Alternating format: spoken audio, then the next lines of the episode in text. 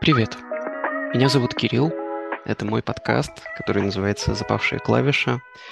Началась осень, и после небольшого перерыва я возвращаюсь к записи новых выпусков. За моим окном пока по-прежнему плюс 28 градусов и светит солнце. Чтобы немножко взбодриться, чтобы понять, что вообще происходит, чтобы как-то прийти в себя, мы поговорим сегодня о том, что может нам помочь, вернее даже о том, что нам регулярно помогает, о самом удивительном напитке, который нас сопровождает, который дарит нам некоторые приятные ощущения. Мы сегодня поговорим о кофе. Поехали.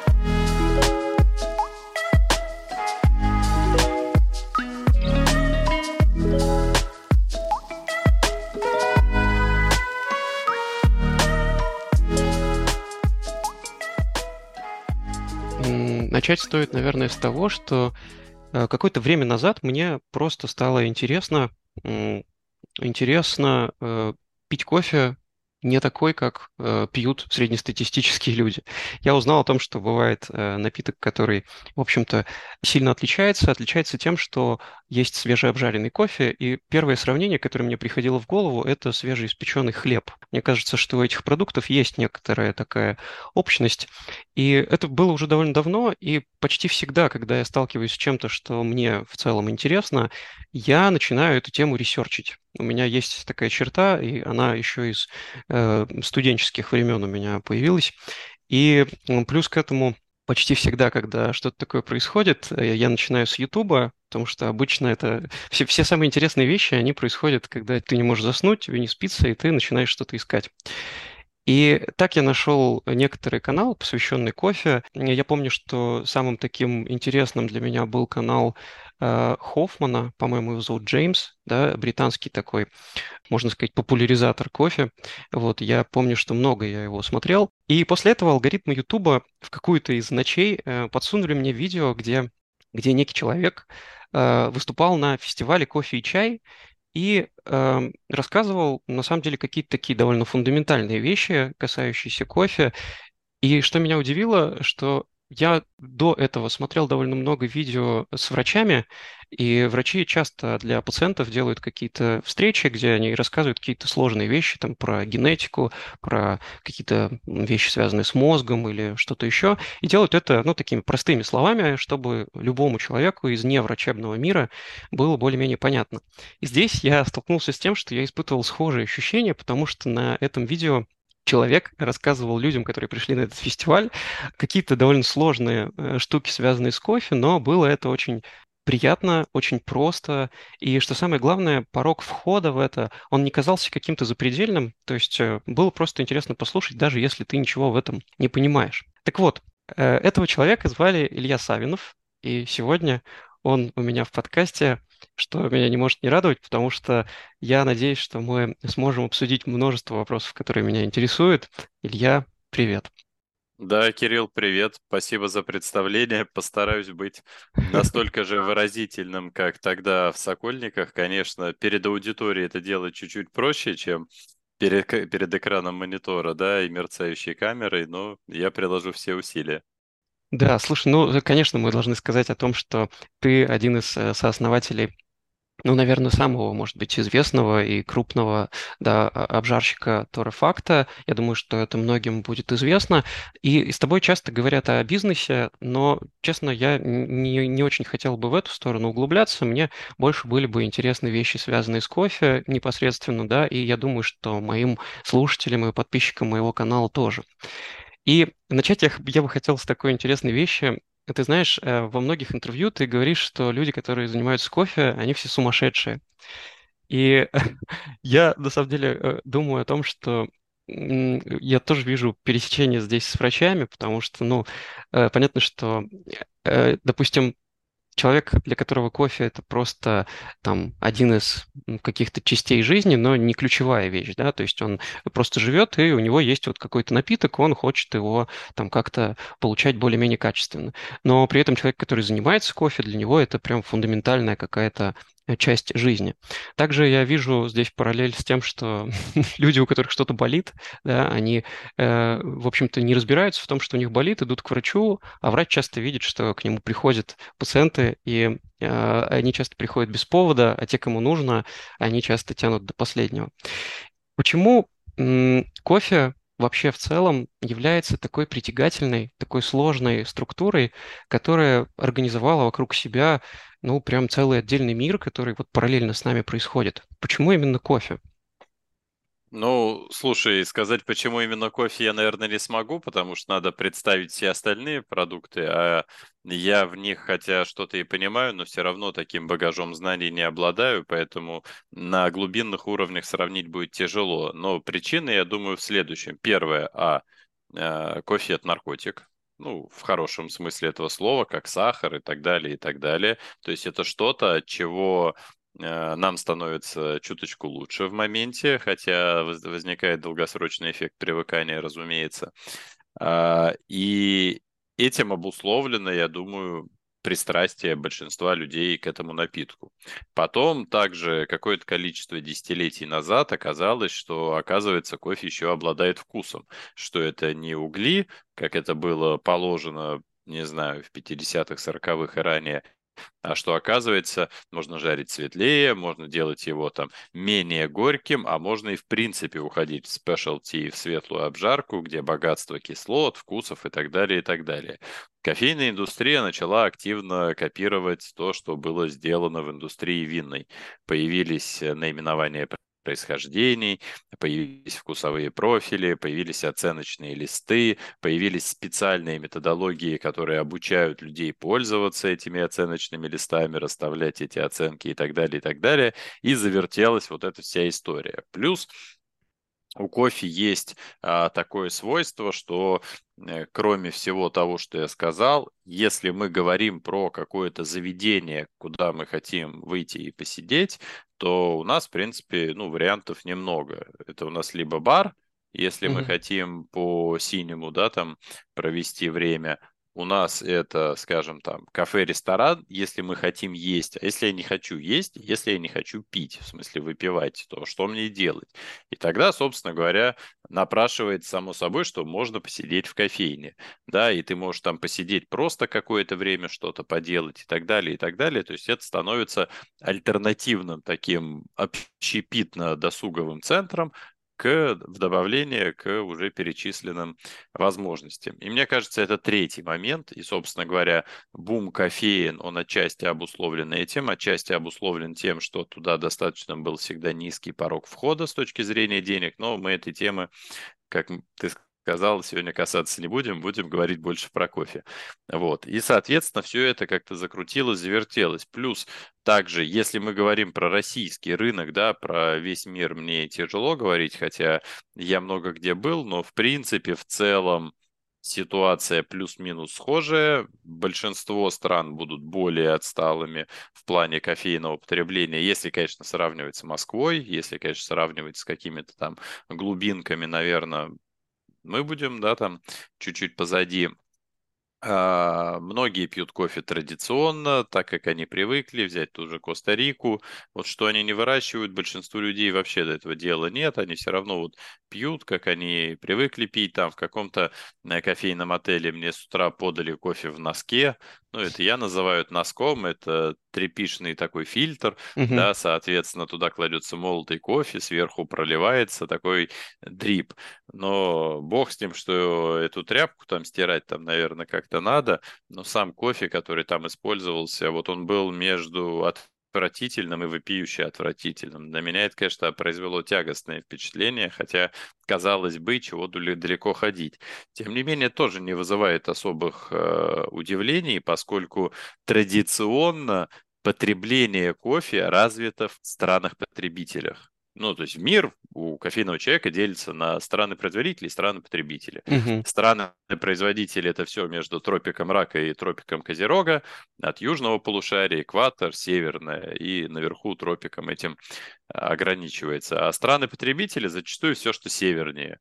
Это Америка, Канада, это Европа, это Россия, это Китай, это э, такие азиатские страны, да, там как Южная Корея, как я не знаю, что-то еще хотел сказать Таиланд, но Таиланд выращивает кофе, поэтому не получилось. Соответственно, это тоже, можно сказать, как э, две разные страны. Там север фермерский, горный вообще один, и юг туристический вообще другой. Вот, и, соответственно, в странах потребления культура потребления кофе значительно опережает страны происхождения. То есть, когда я, например, слышу, как мне кто-то рассказывает очередную историю, что он был в Доминикане, ну, последнее время, к счастью, они перестали ездить, и эти истории прекратились. Вот, но истории эти были постоянные. Вот я был в Доминикане, и там был кофе просто потрясающий, я с собой привез пачку, и, и давай я тебе пришлю его попробовать. Ну, пару раз пробовал, но мне и так понятно, что оттуда приезжает какая-то шляпа. Почему человеку нравится? Да, потому что он находится в прекрасном состоянии отпуска, в котором все у него хорошо, у него голова не болит, он ни бытовые вопросы его не достают, ни финансовые, ни рабочие. И вот в этом прекрасном, чистом состоянии он, как ребенок, пьет эту чашечку кофе, естественно, огонь. А огня там нет, жарить не умеют, варить не умеют. Все, И это действительно так. Потемнее, а в некоторых странах, в Эфиопии, я не знаю, отменили они это или нет, но когда я импортом зеленки занимался там лет 10-12 назад, значит, у них вообще в принципе было запрещено экспортировать э, нормальный кофе. И на экспорт шел, ну, в жареном виде и на экспорт шел какой-то абсолютный шлак. Вот. Когда мы ездили по этим плантациям в Эфиопии, мы ездили с э, европейской компанией Трабока, которая занималась как раз спешлти, вот всеми этими вещами. И вот по их, то есть мы ездили по их как бы фермерам, да, которые им поставляют, и там все вот эти Эфиопия Эргачефи Нотс Фэмили, Эфиопия Эргачефи Калиша, там Эфиопия Гуджи Сасаба, хорошие такие названия. Вот по этим ребятам, значит, приезжаем мы к ним, вот они собирают свой волшебный кофе, хорошо научились обрабатывать, все делают, делают, делают. Ну, пойдемте пить кофе на ферме, давайте. Значит, традиционная церемония. Жарим мы на такой железной, значит, э, ну или не железной, я не знаю, металлической э, плите, грубо говоря, на открытом огне, на плоской, завариваем и потом мелим его в традиционной этой ступке с пестиком огромной и завариваем в этом, значит, кофейнике. Ну, получается бурда абсолютная. В принципе, можно было не стараться в производстве до этого, да, сделать что попало, и таким образом сварить ничего бы не изменилось. Вот, но возвращаясь к вопросу, соответственно, четвертый фактор, да, то есть мы сказали, да, кофе от него становится веселее, да, второй момент– это какой-то досуговый центр с точки зрения кофейни, какая-то альтернатива там барам, ресторанам и прочему. А, Третий момент э, я уже забыл. Четвертый момент, значит, э, заключается в том, что кофе также представляет определенную Третий момент был, что вкусы, оказывается, там есть, да. Мгм. Четвертый момент э, заключается в том, что э, кофе предоставляет определенную возможность, скажем так, виртуального путешествия.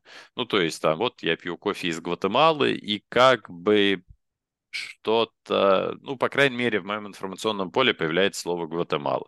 Для начала. Я узнаю, что есть страна Гватемала, она находится в Центральной Америке, что, оказывается, есть Центральная Америка, я узнаю, что у нее есть там какие-то соседи, что есть там богатая зажиточная Коста-Рика, у Коста-Рики там есть соседи, там Никарагуа на севере, Панама на юге, ну, вот какие-то такие вещи я чуть-чуть расширяю свою э, географию познания. Конечно, что в вине это сложно сделать, то есть сказать, что вот какой-то теруар, какой-то континент, он выражен такой, так и в кофе это не просто сделать. Мгм. То есть если, условно говоря, Африка в принципе скорее выделяется и отличается от Америки, то, например, ну, перепутать, я не знаю, какую-то Гватемалу с каким-то Перу можно легко. То есть это уже близкие достаточно по э, своим характеристикам истории. Вот, поэтому не могу сказать, что это прямо такие, такая, знаешь, вкусовая история, что вот есть цвета там какие-нибудь, радуги там, да, или там каждый охотник желает знать, такие понятные цвета, где мы красные, оранжевые, ну, это Мгм. еще ладно, желтый, это еще сложная комбинация, там, зеленый, о, огонь, желтый, зеленый, отличаем. Вот такого прям нет.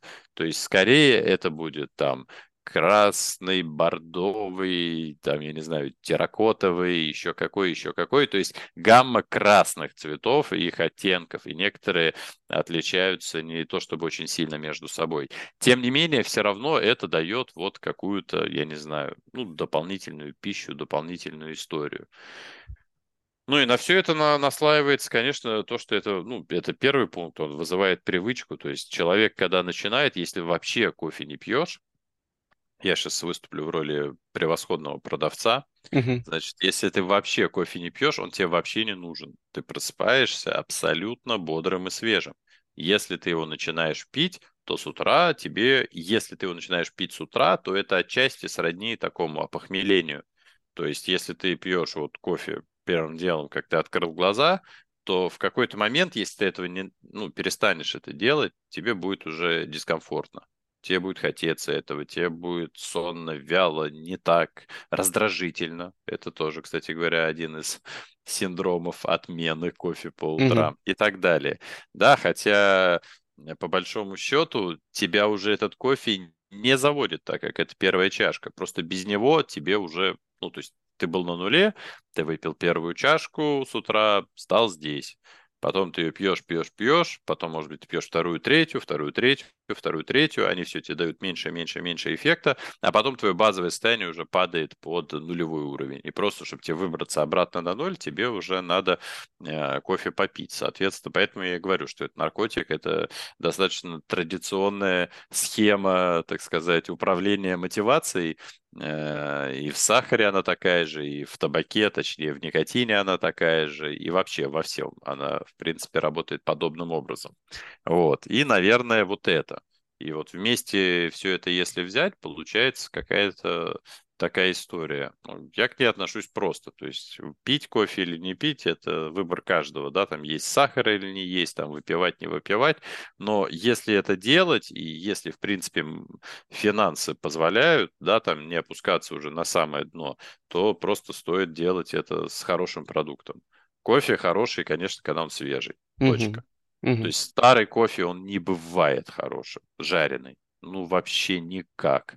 От слова совсем. Да, есть азотная упаковка, да, кофе в азоте нормальный. Вот мы 6 месяцев хранили кофе, спустя 6 месяцев попробовали, значит, три чашки одного, три другого, все перемешаны. Я отличил две из трех. Я старый отличил, третью не мог найти, указал в какую-то, не попал.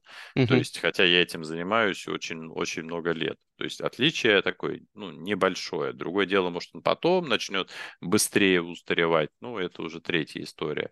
Но все равно, как я их отличил? Потому что в свежих чашках в них есть вот это вот, и это сложно описать словами. Вот это начинается, вот это безумие кофейное, да, то есть что это? Ну, вот чувство чего-то свежего, то есть свежеиспеченного. Не Да-да-да, свежего в абсолютно. плане, в плане, да, с огорода, а вот именно свежеобжаренного. То есть вот по-другому и не скажешь.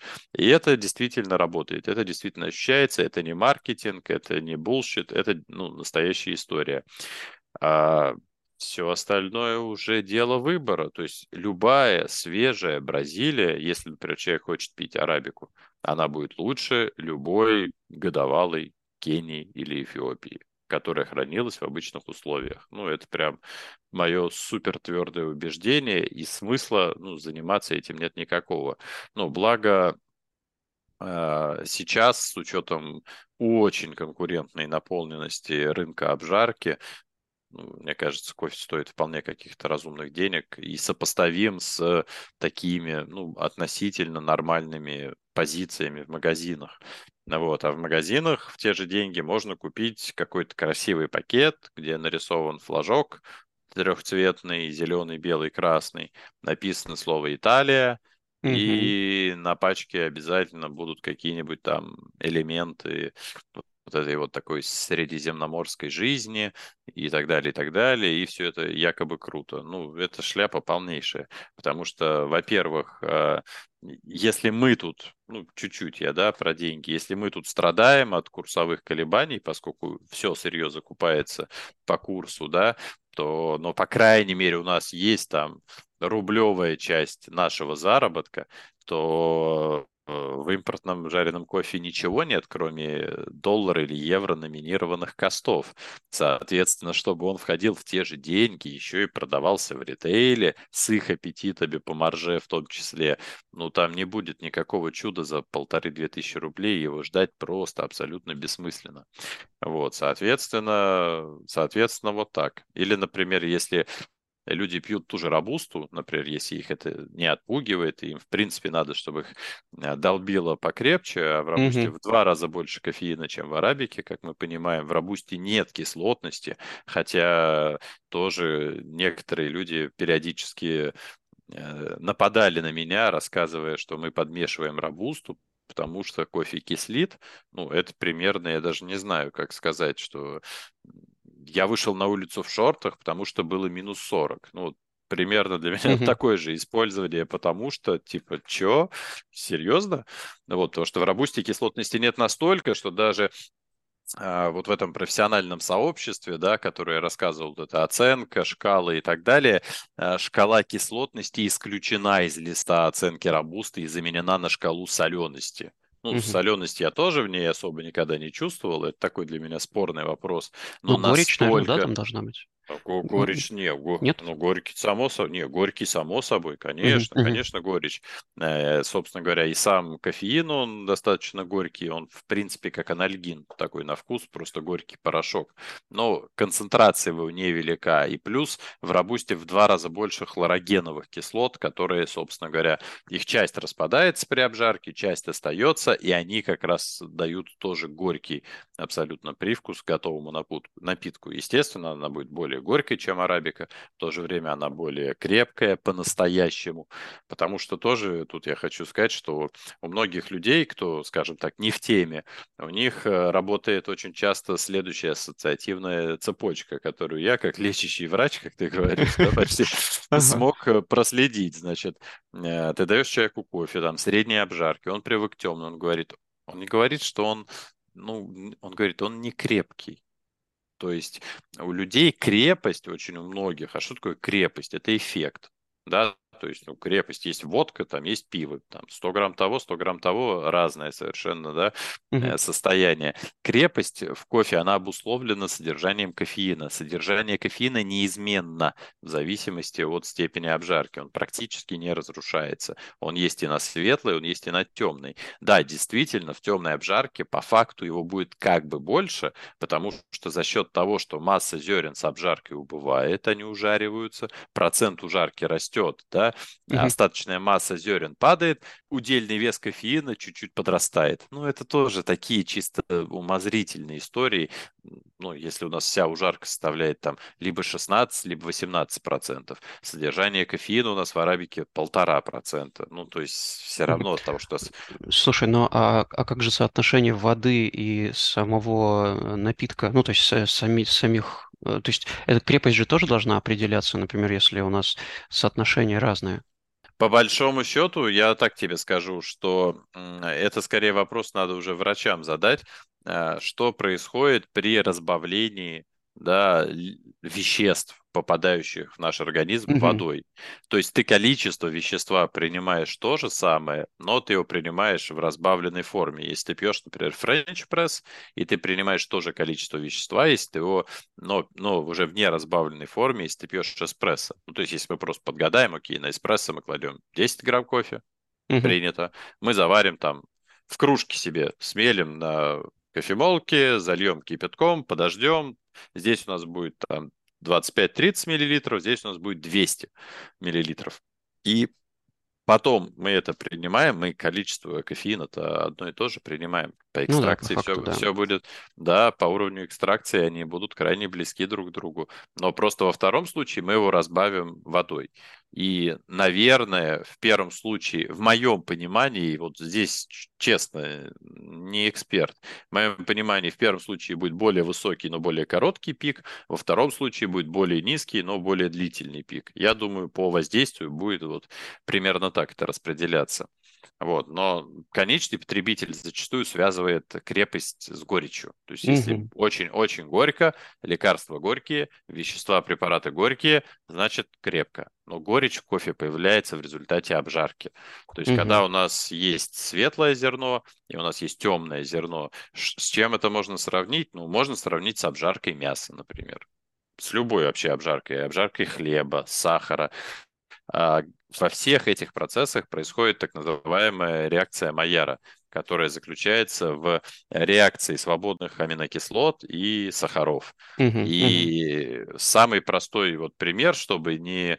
Я пытался все время почитать, что за ней стоит, но, честно говоря, э, с одной стороны, немного разочаровался в том небольшом количестве информации, которое было, вот что мы знаем, что это аминокислоты реагируют с сахарами. М-м, Круто. А, а еще что? Ну вот примерно так. Но самый простой способ, а, как почувствовать ее на вкус, это взять кусок мяса и поделить его на две части. Одну сварить, одну обжарить. Все.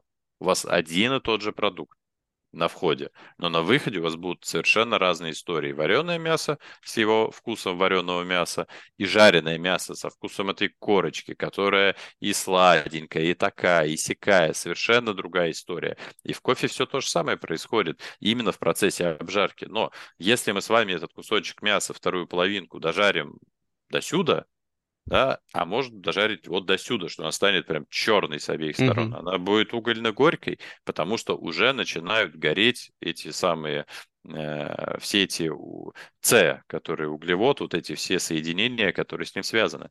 И, собственно говоря, за счет этого подгорания эта горечь возникает. В кофе то же самое. То есть чем темнее мы его жарим, тем выше у нас горечь. С другой стороны, тем ниже у нас кислотность, потому что все кислоты, кроме молочной, которая нарастает все время, пока мы жарим кофе, все остальные кислоты, будь то лимонная, яблочная, э, винная, они все разрушаются. Соответственно, интенсивность кислотности падает, горечь нарастает. И кроме того, нарастает так называемая сладость. Вообще сладость в кофе это стоит отдельных историй, потому что мне кажется, когда бариста говорит, попробуйте вот это очень сладкий кофе, человек его пробует, у него такое недоумение написано, типа, ты серьезно? На самом деле, когда мы говорим, что кофе сладкий, мы имеем в виду, что у него сладкая кислотность. Все. То есть никакого вкуса сахара, рафинада не будет. Мгм. Но у нас, например, может быть э, во вкусе, я не знаю, там, корка лимона, например, как в неудачно обжаренной Бразилии. То есть она и кислая, и какая-то при этом такая и горькая, и неприятная вот эта неприятная штука. Либо у нас может быть, например, выдавленный сок какого-нибудь спелого, там, сочного среднеазиатского лимона. Ну, там, узбекского, например, желтый такой лимон. И у него Мгм. сок, да, он кислый, конечно, как моя жизнь, но он при этом все-таки сладостью обладает. Вот это имеется в виду в кофе. То есть, когда мы эту кислотность а, за счет обжарки подслащаем теми сахарами, которые у нас в том числе за счет э, того, что мы разбиваем сложные цепочки полисахаридов на более простые, у нас они становятся более как сказать, э, доступными к нашему восприятию. Ну, потому что если взять картошку, в ней куча крахмала. Про крахмал это полисахарид. Но если Мгм. мы ее просто пожуем сырую, ну, будет не очень сладко. Если мы ее поджарим, мы чувствуем все равно в ней вот определенную как бы сладость. И проще всего, опять-таки, сравнить, ну, поев сырую картошку.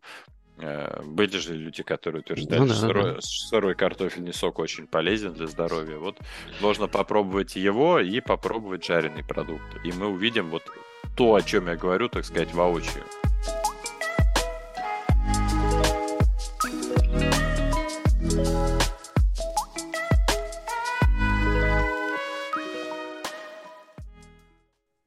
Слушай, ты сейчас затронул много интересных тем, и как раз э, много из того, о чем я хотел спросить. И здесь, я думаю, очень хорошо ты подчеркнул как раз необходимость, ну не то, что необходимость, а значимость э, того, чтобы э, получать свежий продукт, да, то есть чтобы мы могли э, оценить многие вещи, которые невозможно оценить, когда прошло уже какое-то время. Что касается воздействия на организм, это вообще очень интересная тема, и мы часто видим в медицинских журналах все новые и новые какие-то данные, да, ну, самое такое интересное, что касается моей сферы, да, это то, что касается неврологии. Меня всегда интересовало воздействие на предмет деменции.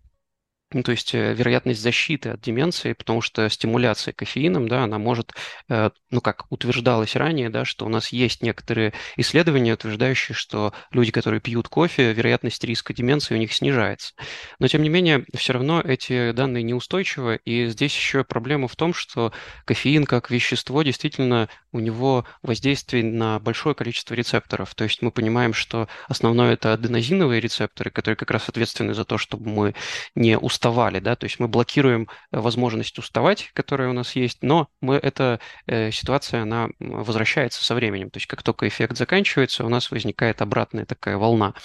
И э, что касается зависимости, я вот тоже очень хорошо, на самом деле, на себе это ощутил, потому что я помню, что э, вот я довольно давно, ну, то есть я всегда пил кофе, но как только я начал это делать как-то более-менее осознанно и как-то пытаться ощущать вкус, да, и э, как-то эту тему исследовать, я заметил, что почти всегда мне э, там мне не хватает одного или двух раз в день, да, хочется уже там выпить третью чашку уже там после там даже шести вечера, хотя я понимаю, что для сна, например, у меня есть вполне такая осознанная корреляция с этим, то есть я, если я выпью перед сном, то я довольно плохо сплю, вот, и э, но знаешь, вот от этих вещей мне бы хотелось перейти, наверное, к э, тому, что может быть э, интересным ну, такому более-менее среднестатистическому человеку, который начинает этой темой интересоваться, и ему хочется как-то понимать, куда двигаться.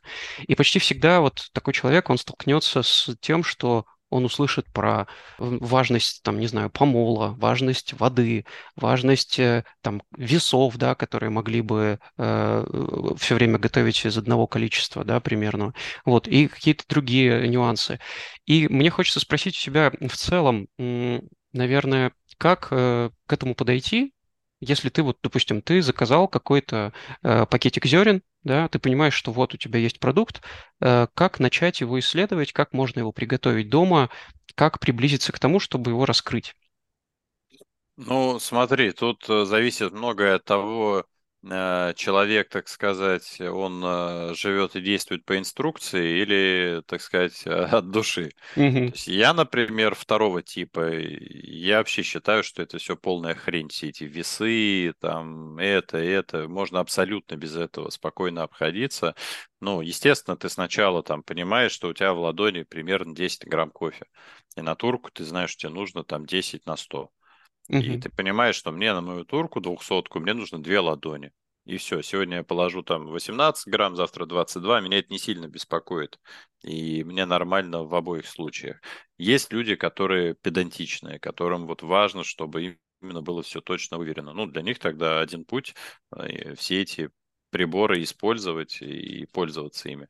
Ну, ключевое, что нужно, это, понятно, свежий кофе, это не обсуждается. И второе, это помол. Мгм. Он, он должен быть перед приготовлением. Не может он быть заранее приготовлен. Почему? Потому что основной враг кофе– это кислород. Собственно говоря, происходит процесс старения, он происходит следующим образом. Кофейные масла окисляются, и возникает характерный такой неприятный прогол, прогорклый привкус. Он точно такой же бывает в орехах, где тоже много масел. Он точно такой же бывает, например, в подсолнечном масле, если оставить там не знаю, на донышке в бутылке там на 4 месяца убрать в шкаф, потом достать, понюхать, попробовать. Вот будет вот такой, как пепельница, ну, прогорклый привкус э, окислившегося, значит, э, растительного масла. Слушай, а, кофе а, а почему тогда, вот, допустим, да, продают же, по сути, молотый кофе запечатанный, и вроде бы как бы люди его покупают, люди его пьют э, регулярно. То есть он, он даже когда кислорода мало, он все равно за это время теряет свои свойства. Не, он, он, безусловно, их теряет, но основные потери начинаются, конечно, с открытием Мгм. пакета. То есть открыл пакет, все, ты ничего с ним не сделаешь, все эти банки куда-то люди пересыпают, это вообще, Да-да-да. это только хуже, потому что банку эту надо мыть, а если ты вовремя не вымоешь, то на ее поверхности эти масла окислятся. Но с молотым кофе основная проблема в том, что, да, первый раз ты его заваришь, будет ок, если ты его за пару дней выпьешь, будет нормально, хотя уже даже на второй день он будет меньше пахнуть заметно. Но если это удовольствие тебе на пару недель, то где-то ко второй неделе ты начнешь чувствовать вот эту неприятную какую-то ноту в молотом кофе.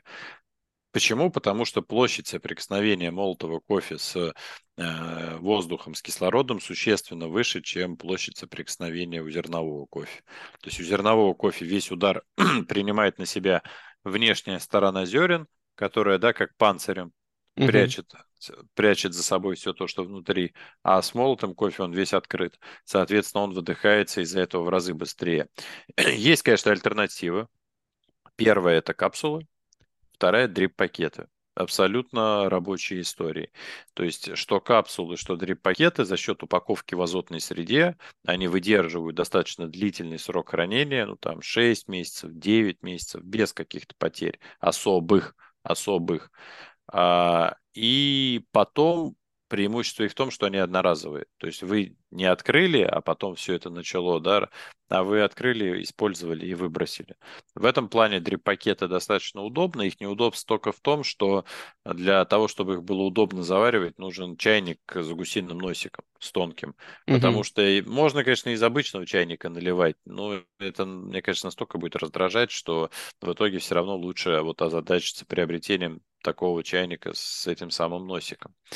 По кофе тоже такой момент, то есть что человек хочет, да, если он хочет погрузиться в богатство вкусов кислот, да, вот эту сторону для себя открыть, то надо, первое, придется разбираться с водой, обязательно. Там очень простая логика. Чем ниже минерализацию воды, тем выше кислотность. Мгм. Есть определенный уровень, около 200 миллиграмм на литр, 200, может даже больше 250, за которым, то есть выше которого кислотность уже особо не ощущается. То есть можно взять хороший кофе, взять воду там 300 миллиграмм на литр, минерализации общей, и просто его превратить в ни во что. Соответственно, вода должна быть в районе сотки, 100, 125, 150, вот где-то так. Это первый момент. Меряется это, измеряется это ТДС метрами, э, простыми, самыми дешевыми, они везде продаются, Xiaomi Мгм. и так далее, и так далее, стоит там достаточно немного. Но второй момент– это помол. Помол должен быть перед приготовлением. Кофемолка, ну, я думаю, что ручная скорее. То есть, в чем отличие ручной кофемолки от электрической? Только в цене. Ну и ручную ты крутишь сам. В Мгм. принципе, если ты варишь две чашки кофе в день, то ручной хватает вот так. И они выдадут на начальном этапе тот необходимый как бы минимум, который нужен. То есть совсем самые там бюджетные я бы не рассматривал. Ну, какой-то вот посмотреть самую дешевую, самую дорогую, где-то посередине, поискать по цене. И что-то точно можно будет найти. Мгм. Ну, команданта, насколько я знаю, самая известная, да, в этом плане, которая. Команданты известная, но она и не дешевая. То есть она, я думаю, сейчас там... Хотя вот команданты удивительная вещь, она, мне кажется, сейчас стоит, наверное, я не смотрел, не знаю, ну, где-то от 20 до 30 тысяч. И я помню, что и 5 лет назад она стоила от 20 до 30 тысяч. Это какая-то удивительная история. Но вот что есть, то есть. Это хорошая машинка. Я сам ей пользуюсь уже лет 10, наверное. И вопросов она мне никогда никаких не вызывала. Ну, э, давай здесь только скажем, наверное, что в помоле главное, чтобы он, получается, был максимально однородным, то есть чтобы не получались разного размера частицы. Или, Я, честно или... говоря, думаю, не, наверное, конечно, да, но кто отличит э, однородное от неоднородного, кроме ангажированных дегустаторов, то есть, ну, продавцам кофемолок тоже надо продавать кофемолки, э, здесь все понятно. И в целом, да, действительно, это лучше, конечно, лучше, когда фракция вся однородная, просто насколько это критично, вот вопрос, да, то есть, может быть, да, это критично при какой-то там лабораторной этой самой как сказать, конфигурации, да, когда вот и каждая пылинка у тебя под Мгм. микроскопом, и ты четко за всем следишь. А когда ты готовишь себе кофе дома, то, может быть, это не столь важно. И это точно менее важно, чем свежий кофе и чем вода. То есть это уже, когда ты по пирамиде нашей кофейной Маслоу, когда ты удовлетворил, закрыл базовые потребности, ты уже начинаешь двигаться дальше. Ну, то есть это в любом случае уровень, куда, о котором я бы думал после того, как я бы разобрался полностью с водой, со свежим кофе и с каким бы то ни было хотя бы помолом. То есть э, дальше, я говорю, вопрос. Если человек идет в кислоты, он хочет именно, как, я не знаю, как, как сомелье, да, вот эти все там ноты, это, это, это, то это, да, это вода. Тут действительно лучше взять кофемолку уже получше себе какую-то, да, присмотреть. И это определенная методология заваривания.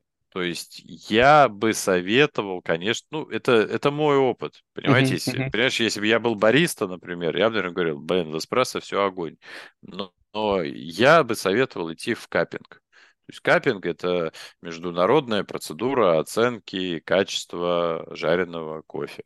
Делается она максимально просто. Кофе мелится, и в определенной пропорции заливается водой определенной температуры. Выстаивается определенное время, на нем поднимается такая шапка, шапка ломается, то есть убирается ложкой, угу. потом он еще какое-то время остывает до температуры, которая нас не обжигает, и мы его пробуем с помощью ложки такой широкой. Набрал и делаем ложку, характерный звук. Делаем характерный звук, да, и в ложку мы набираем, можно взять столовую ложку, если там, можно купить себе ложку для капинга, тоже они продаются, и пробуем.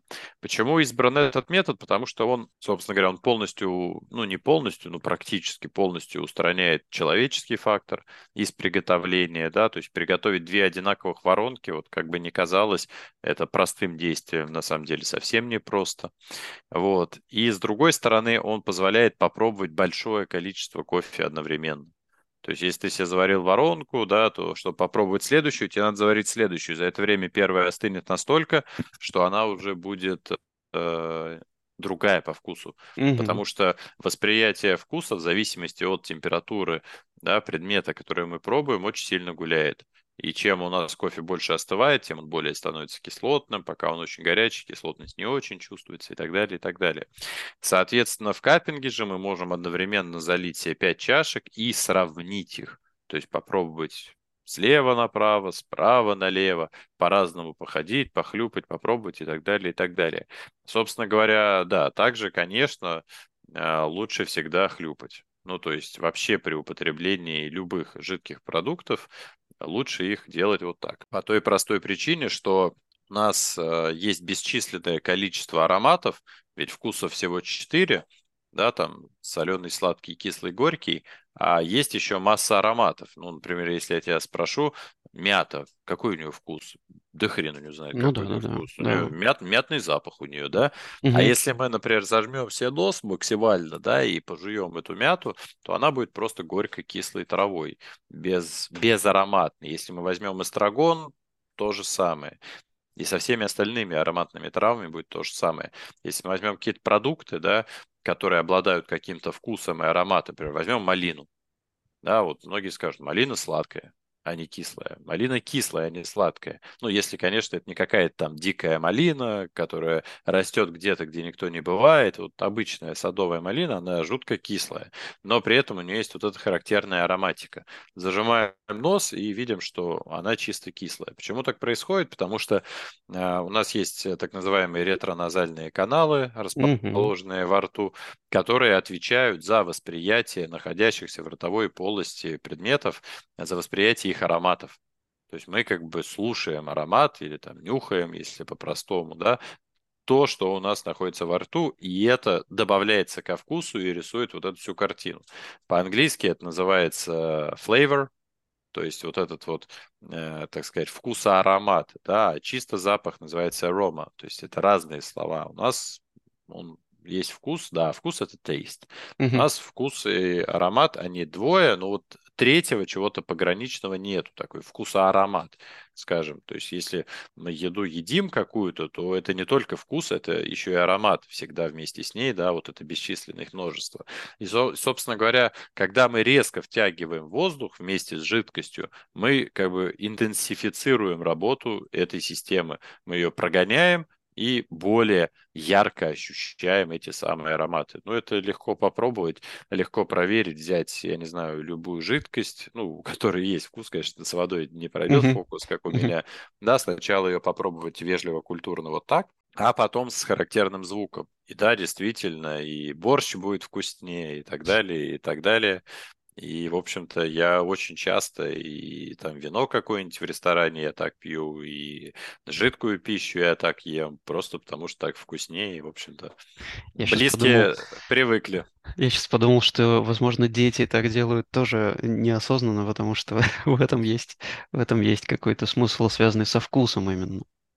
Да, Но... ну то есть, да, а второй вариант, извини, пожалуйста, я не договорил. Второй вариант, человек просто хочет ну, то есть он просто хочет пить кофе функционально, как я это называю. Ну, то есть, чтобы с утра вставил, и он пошел заниматься делами. Он не хочет в это все вникать. Он просто хочет, как бы, ну, пить не три в одном, грубо говоря, не какой-то первый попавшийся пакет из магазина, а что-то нормальное. Тогда, собственно говоря, пути два. Если, значит, э, бюджет позволяет, это кофемашина. Любая. То есть просто любая. Ну, вот может, не совсем там самое дно, но что-то там чуть-чуть там, чуть-чуть побольше взять, но не надо идти в топ в какой-то, в надежде на что-то. Зачастую, чем дороже машина, тем больше она умеет. Да, то есть а, я тоже извиняюсь, если вы хотите пить, например, может, капучино, ну тогда придется вложиться. Если mm-hmm. мы говорим, мы сейчас говорим просто про черный кофе для начала, да, в который уже потом мы можем добавить там сахар, молоко, если они нам нужны. Но изначально мы говорим сейчас про черный кофе. Если мы не хотим кофемашину, если мы не хотим слушать, как она жужжит, выкидывать молотый кофе, подмывать за ней и вот это все делать, то я считаю, самый простой способ – это дрип-пакеты. Это рабочая вещь. Я сам дома последнее время кофе пью. Вот когда мне надо просто попить кофе без вот этого всего, я беру Бразилию, самую базовую, дрип-пакет, открываю, ставлю на чашку, проливаю. Единственное, я говорю, нужен чайник вот с этим тонким носиком, просто чтобы это было приятно делать. Пролил, все. Дальше, если я хочу, я добавлю сахар, молоко, если я не хочу, я его не добавлю. Я не из тех фанатиков, которые говорят, что кофе надо пить только черным.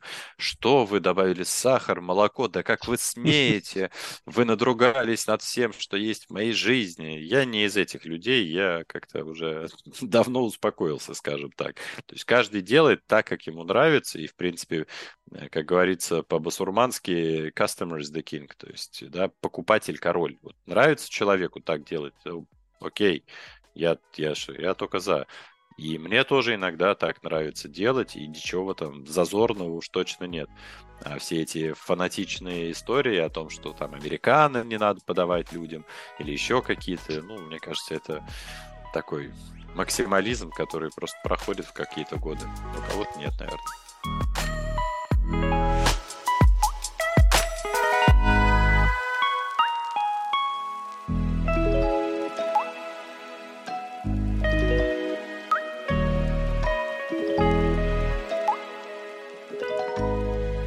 Слушай, а расскажи немножко еще про... Ну, то есть мы поняли про вот эту базовую вещь, да, которые нужны, чтобы просто готовить дома.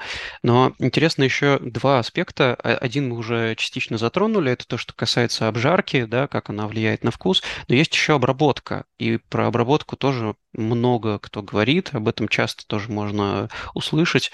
А, вообще, как вот ты смотришь на это, э, то есть насколько эти нюансы критичны, как э, в них вообще начинать двигаться? Ну, в них очень просто двигаться.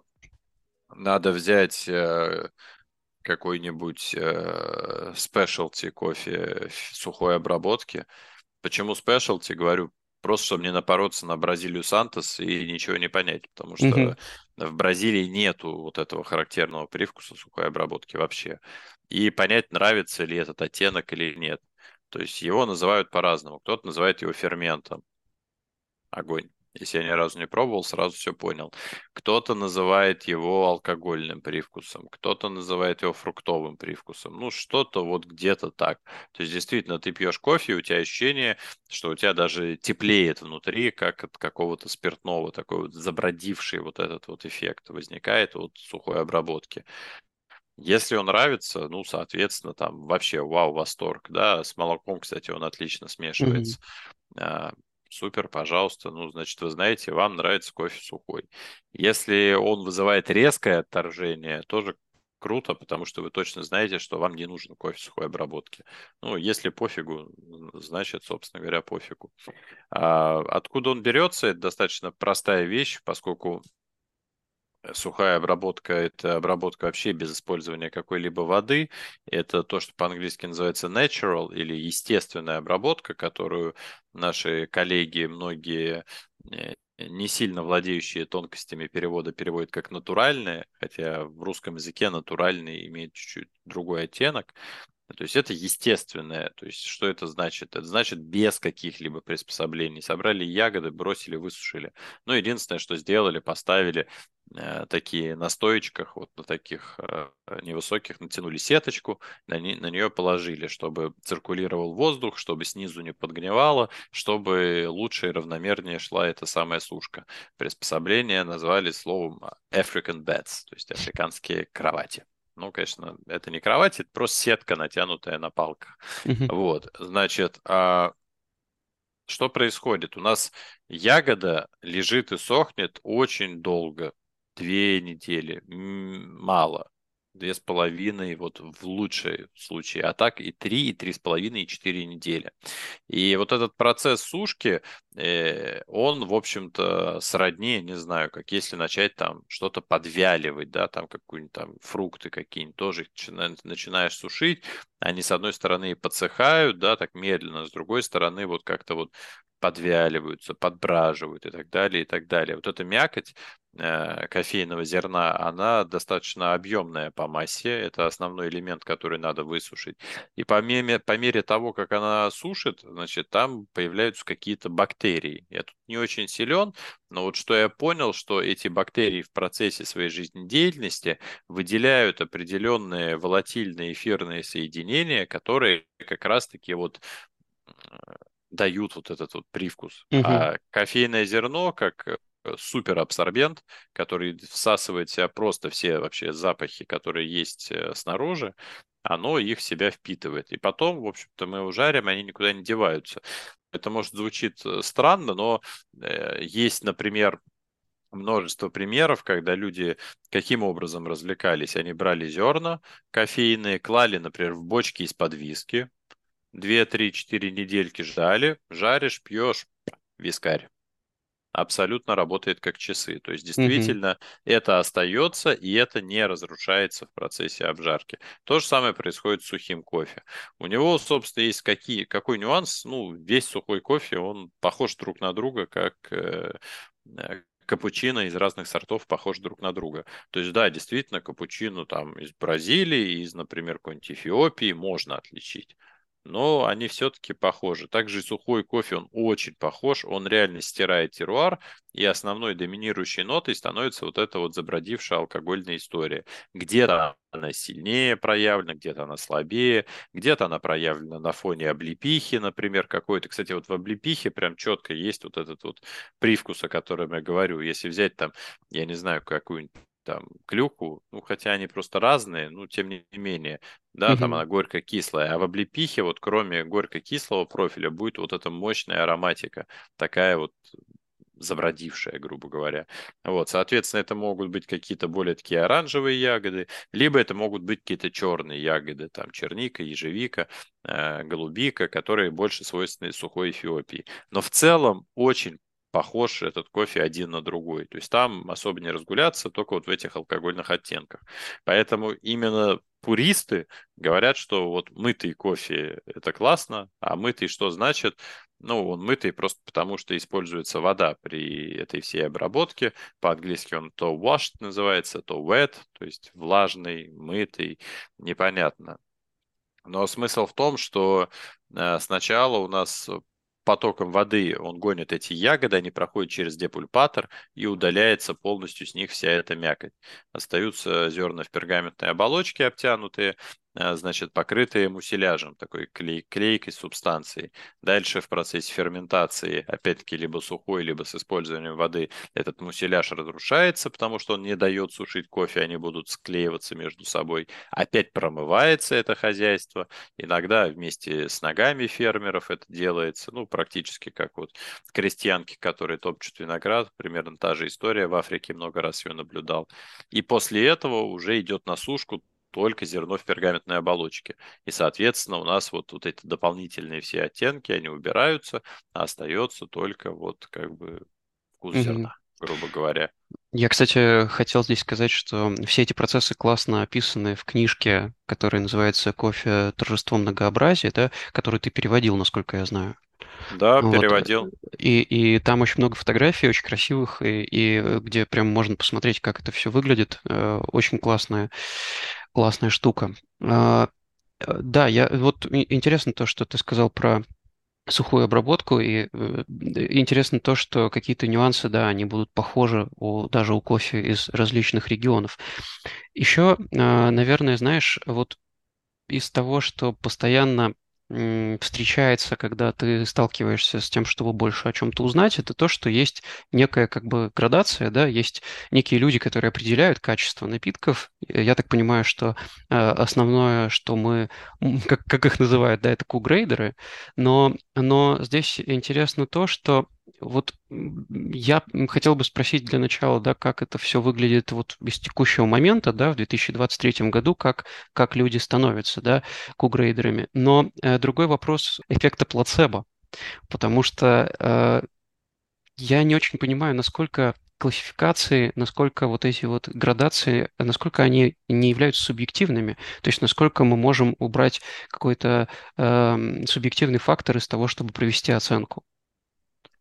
Ну, как в двадцать третьем году становятся кугрейдерами, я честно не знаю, потому что я им стал году в четырнадцатом или в пятнадцатом, потом только переаттестации проходил. Но в целом работает так. Есть у тебя CQI, он же Coffee Quality Institute, который является, в общем-то, автором этой программы.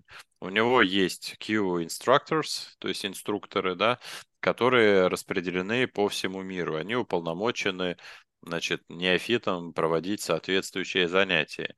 Все, весь как бы всю программу занятий, всю материальную базу для занятий определяет штаб-квартира.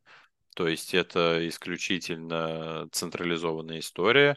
И экзамены ты сдаешь, опять-таки, на материалах штаб-квартиры и по их э, вопросам. То есть ты не можешь, грубо говоря, занести что-то своему инструктору и, в общем-то, или потому что вы друзья, или еще почему-то. Это так не работает.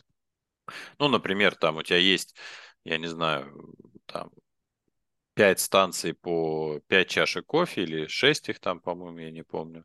И в одной из них или в двух есть дефекты которые вы разбирали во вторник, в субботу у тебя экзамен. И вот ты должен в этих 30 чашках определить две чашки, в которых находятся эти дефекты. Ну, то есть Мгм. доста- достаточно объективно. Или, например, я уже не помню точно, я, я просто все это описывал в свое время, если поискать там, я стал Q-грейдером, назывался материал, в SFT тогда, в зеленой компании, где импортом занимался, а, я это публиковал. И, значит, а, там был тест на соленый, там сладкий, кислый тоже. Там у тебя есть э, комбинации этих растворов, например, там в один раствор идет там соленый 0, кислый 1, сладкий 2. Ну, там от 1 до 3 они. Да, то есть ты пробуешь, он такой кисло-сладкий, скорее сладкий, чем кислый. Окей, 1-2. Или, например, есть там раствор 3-3-3, то есть все на максимуме. И тебе потом дают на экзамене эти самые растворы, ты не знаешь, какие в них концентрации, и ты должен вписать их в бланк ответов, а правильные ответы определяет, опять-таки, не инструктор, они заранее э, в, да, в рамках этого курса предопределены, потому что все эти образцы про- промаркированы. Вот, то есть это достаточно такая объективная штука с точки зрения оценки твоей. Однако если ты проходишь, это неделю занимает, да, тебе там капитально выносит мозг, но если ты ее проходишь и дальше ничего не делаешь, то сказать, что ты сильно лучше других в этом шаришь, я бы не говорил. То Мгм. есть потом у тебя по-хорошему должны идти постоянные калибровки, постоянные дегустации, постоянная работа с формой, в которой ты выставляешь эти самые баллы. Тогда это плюс-минус э, работает. А, Значит, для конечного потребителя это что означает? Что в принципе можно смотреть на это без излишней детализации, я имею в виду на баллы. Ну, то есть, условно говоря, 85 и выше это уже что-то необычное. Окей? Окей. Чем выше, тем необычнее и дороже. За каждый новый балл вы будете платить больше. Почти как в компьютерной игре за каждый новый уровень. Вы потратите больше времени. Работает практически так же. По логарифму все это идет. Мгм. То есть, например, переход с 84 на 85 вам обойдется, я не знаю, в 500 рублей на килограмм, а переход с 88 на 89 обойдется вам в полторы тысячи. Ну, я так условные цифры, но чтобы понимать, что там нелинейная зависимость. Вот, например, то, что ниже 80, ну, такого не найдете, потому что все понимают, что это какая-то шляпа. То есть, что что-то не так. Мгм. Соответственно, 80-82 базовый кофе. Там Бразилия какая-нибудь нормальная, это, это, то. 83-84, особенно 84 с чем-то, что-то уже приближенное к 85. Зачастую тут тоже надо понимать, что э, в профессиональной среде и вообще в, этой, в, в этот оценочный лист, в котором ставятся баллы, он, ну, как достаточно простой. Он состоит из семи шкал, от 6 до 10. 6, если вообще днище, прям хуже не бывает. И 10, угу. если вот прям выше не бывает. А сама вот. шкала-то, они по, почему градируются? То есть по вкусам каким-то, да? Именно? Вот, э, это, это баллы. А, соответственно, шкал 7. Первое – это аромат угу. зава- сухого кофе и заваренного кофе. Вторая будет у тебя э- вкус, послевкусие, кислотность, тельность, баланс и твоя общая субъективная оценка. И за каждую из этих шкал ты выставляешь какой-то балл. Есть еще три дополнительных шкалы, они состоят из пяти ячеек, каждая ячейка дает два очка. Ты проверяешь, что все, чаш... все чашки чистые, 10 получает кофе, все чашки однородные, 10, и все чашки обладают какой-то сладостью, то есть он не едкий, не там какой-то там Э, как, я не знаю, как сырая трава и так далее, и еще 10. Соответственно, если, например, вот в первых шкалах у тебя везде стоит 7, и в тех десятки на выходе у тебя 79. Это вот прям чуть ниже нормы. Если у тебя во всех стоит 8 и там 10, это уже, соответственно, 86. То есть это уже вот. И большая часть у тебя будет гулять вот в этом абсолютно диапазоне. Но угу. что важно, важно то, что одной из шкал является кислотность. А еще одной из шкал является вкус, а еще одной из шкал является послевкусие. И в целом кислотность, она является неизбежным, непременным, обязательным атрибутом кофе с высоким количеством баллов. Ну, то есть, если есть человек, который вообще не хочет кислотность кофе, то ему не надо смотреть на эти баллы. Ему вот 80-82 прям яблочко будет. Угу. Потому что нет кислот, нету баллов. Ну, то есть не бывало такого за мою историю, там, десятилетнюю, наверное, чтобы кофе, вообще не обладающий каким-либо кислотным оттенком, да, получал 85 баллов. Вообще не встречал. Даже кто там дотягивается, какие-нибудь Колумбии, более кислотные, Перу какие-нибудь более кислотные, а какие-нибудь более там простые, я бы сказал, в чем-то там Мексики, они будут пониже находиться и mm-hmm. так далее. Слушай, ну вот из всех этих параметров самым интересным для меня э, является тельность. Расскажи немного про него, что вообще значит тело для напитка. Ну, тело для напитка в двух словах значит э, следующее. Если представить, что 6 это что-то приближенное к наждачной бумаге, шершавое, шероховатое и так далее, и так далее, а 10 это шелк гладкий, идеальный, прям, mm-hmm. который вот прям супер, то примерно то же самое у нас происходит и с напитком, как ни странно. То есть какие-то, какой-то напиток ты пробуешь, и он прям, знаешь, он настолько питкий, что он прям как будто сам тебе в глотку стекает и еще просит. Прям вот настолько он хорош. А какой-то напиток ты пробуешь, и вот он от него прям внутри у тебя такое ощущение, как будто шкарябает он у тебя по рту вот это тело есть. То есть это не насыщенность какая-то, плотность, это именно качество, это текстура. Насыщенность, плотность, там есть еще шкала интенсивности и по кислотности, и по, и по плотности, и по прочему, по прочему, uh-huh, uh-huh. которые не участвуют в баллах ты их как бы справочно отражаешь, ну, когда ставишь балл, у тебя все это в голове, естественно, работает, то там вот именно в шкале насыщенности этого тела, то есть это уже интенсивность, грубо говоря, давления на твои рецепторы. Но опять-таки, какой-то кофе ты иногда пьешь, он прям полный такое ощущение во рту, а какой ты пьешь, как будто вода. Ну вот, соответственно, здесь. Но основное это качество. То есть основное, вообще основное влияние на твою оценку – это качество того параметра, который ты оцениваешь. То есть, опять-таки, шелк, даже если он не интенсивный, это лучше, чем э, наждачка с высокой интенсивностью, скажем так. Угу. То есть это, это оценивается таким образом. Вот. Еще я не сказал, кроме баллов есть еще дескрипторы. Все эти Абрикосы и, и лимоны. Абрикосы, лимоны, да, и прочая история. На них я вообще советую смотреть, ну так, как, ну, я могу сказать, как я на них смотрю, я точнее ничего не советую.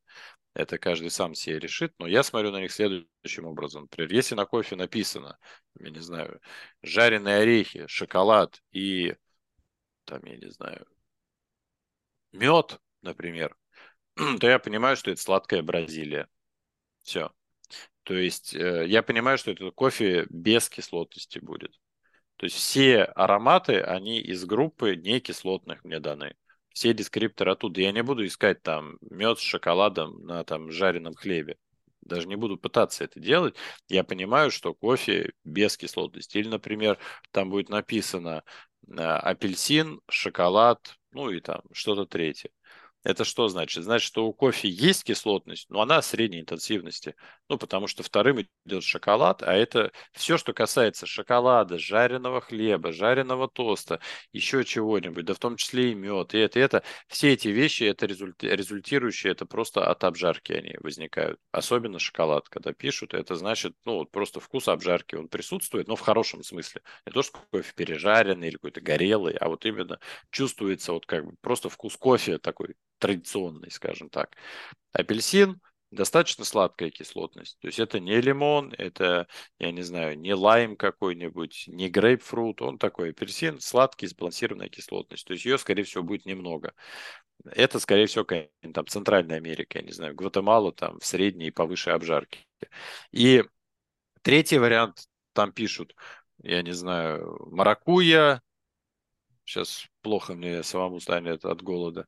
Маракуя, я не знаю, э, ну, не приведи божий лимон и там, я не знаю, какая-нибудь еще третья, там тоже кислая штука. Я понимаю, что там кислота вырви глаз. Потому что маракуя, она кислая дико. То есть она прям жутко кислая. Лимон тоже, да, там третья туда же, там, грейпфрут. И ты понимаешь, что вот этот кофе, он ярко кислотный. Соответственно, ну, по ним ориентироваться стоит примерно таким образом. Mm-hmm. То есть сколько у нас коричневых дескрипторов, скажем так, да, которые именно про обжарку, и сколько у нас дескрипторов э, кислотных, которые про кислоту. Но искать конкретную маракую ну, смысла нет. Потому что действительно для этого надо заварить так, как заваривал оценщик. Для этого действительно надо обладать тем же багажом последних вкусовых ощущений, как у оценщика, потому что очень сильно влияет на вот эти ассоциации. Это же, ну, ассоциативно идет цепочка, то есть ты что-то пробуешь, там есть какой-то микс кислот, ароматов, и ты сопоставляешь его с чем-то, что ты уже до этого пробовал. Ты никогда не будешь иметь стопроцентное попадание. Не, ну иногда бывает, очень редко, там один сорт из 50, наверное, из 35, когда вот все чувствуют апельсин, ну, например это бывает крайне редко. В основном, ну, если посмотреть состав, там, малины, там будет та же лимонная кислота, там, это и это, и куча ароматики. В кофе тоже есть эти кислоты, и тоже есть ароматика. Поэтому возникают такие реминесценции, то есть они напоминают нам какие-то а, продукты, которые мы употребляли до этого. Ну, может быть, я в жизни маракую ел один раз, и то mm-hmm в грудном возрасте. И мне ничего это не скажет. И если я попробую кофе, это не значит, что я буду знать, что такое маракуя. А я, например, может быть, ем маракую каждый день, вот прям с утра до вечера. И да, действительно, мне эта комбинация, может быть, напомнит скорее маракую. То есть тут важно понимать, что это не что-то вот высеченное из камня. Что вот я сказал маракуя, значит маракуя. А если ты ее не чувствуешь, ты дурак. Нет. Это это вот ну, в этом ассоциативном поле определенные вот эти кластеры. Это не значит, что это все совсем чушь собачья. То есть маракуя, она какая? Она кислая, но вот с этой нотой, ну, как у малины, такой тоже цветочный какой-то вот такой вот. Uh-huh. Э, ароматикой мощной, да, а лимон, например, просто кислый продукт уже без этой ноты, да, там, или спелый лимон, это уже значит более сладкая, там, это кислотность и так далее, или там, я не знаю, красные ягоды, это тоже понятно, там, клюква, красная смородина, брусника, хотя брусника чуть особняком, но все равно в них тоже много чего общего. То есть это, скажем так, вот в этом огромном количестве ароматов да, и воспоминаний, которые могут к нам прийти, ну, грубо говоря, намеки на то, что вот где искать. То есть, ну, то есть, ребята, вот в этом кофе вот хлеба вы не найдете, злаков, шоколада вы там не найдете, вы вот найдете какие-то кислоты. А в этом кофе, наоборот, вы хоть что делаете, все кислот там не найдете. То есть угу. это вот при, примерно, примерно об этом. Но опять-таки, э, у каждого свои, я говорю, цепочки ассоциативные и так далее, и так далее. Это как, как, как знаешь, взять человеку, человек глаза закроет, да, мы будем включать какую-нибудь там музыку фортепианную. Какие у тебя ассоциации? И вот считать, что вот у меня более правильные ассоциации, потому что я в музыкальной школе учился, и потому что я теорию музыки изучал. Ну, как бы, почему? Может быть, наоборот, у меня уже глаз замыленный, точнее, ухо, да? То есть, ну, может быть, не совсем стопроцентный пример, но примерно такой. То есть ты не можешь выдавать такие ассоциации, которые всем зайдут, грубо говоря.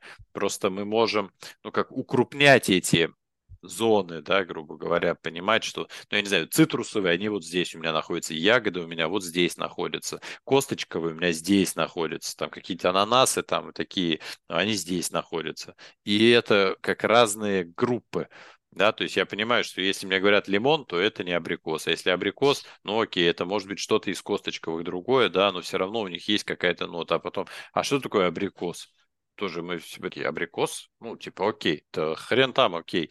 Этих абрикосов и сортов куча разных. И степени зрелости тоже куча разных. То есть одно дело, ты там, я не знаю, в Ташкенте пойдешь на рынок, э, купишь абрикос, он тебя прям стечет по тебе медом там и прочим. А другое дело, ты у нас закажешь себе на дом доставку и получишь это э, зелено-желтое как бы вещь, и еще радуешься, что хоть немного сладкий. Угу. Тоже как бы и то абрикос, и то абрикос, и в кофе тоже, и то абрикос, и то абрикос. Поэтому один, может, себе представляет, я не знаю, московский среднестатистический абрикос, а другой там, я не знаю, какой-нибудь южный. И, естественно, тоже по-разному, по-разному это работает. Да, это как раз э, показывает, как важен бэкграунд, да, который мы несем в себе, в том, что мы чувствуем в итоге во вкусе. Это как раз то, о чем я говорил в плане эффекта плацебо, потому что иногда люди, вот эти моменты, они пересекаются и пересекаются не одинаково, да, друг у друга. Поэтому э, вот, наверное, эти вещи, они более субъективны как раз.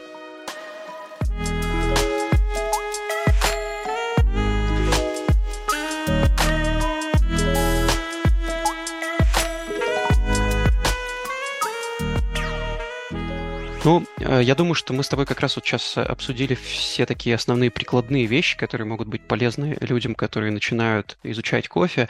И еще вот, э, наверное, ближе, двигаясь уже к завершению, мне бы хотелось в целом просто спросить тебя о твоих путешествиях, потому что я знаю, что ты много путешествуешь и был во многих э, регионах, да, которые производят кофе. И, может быть, просто тебе что-то больше всего запомнилось, может быть, что-то тебе ну, вообще в целом произвело на тебя самое такое, наверное, грандиозное впечатление. Расскажи Расскажи немного об этом.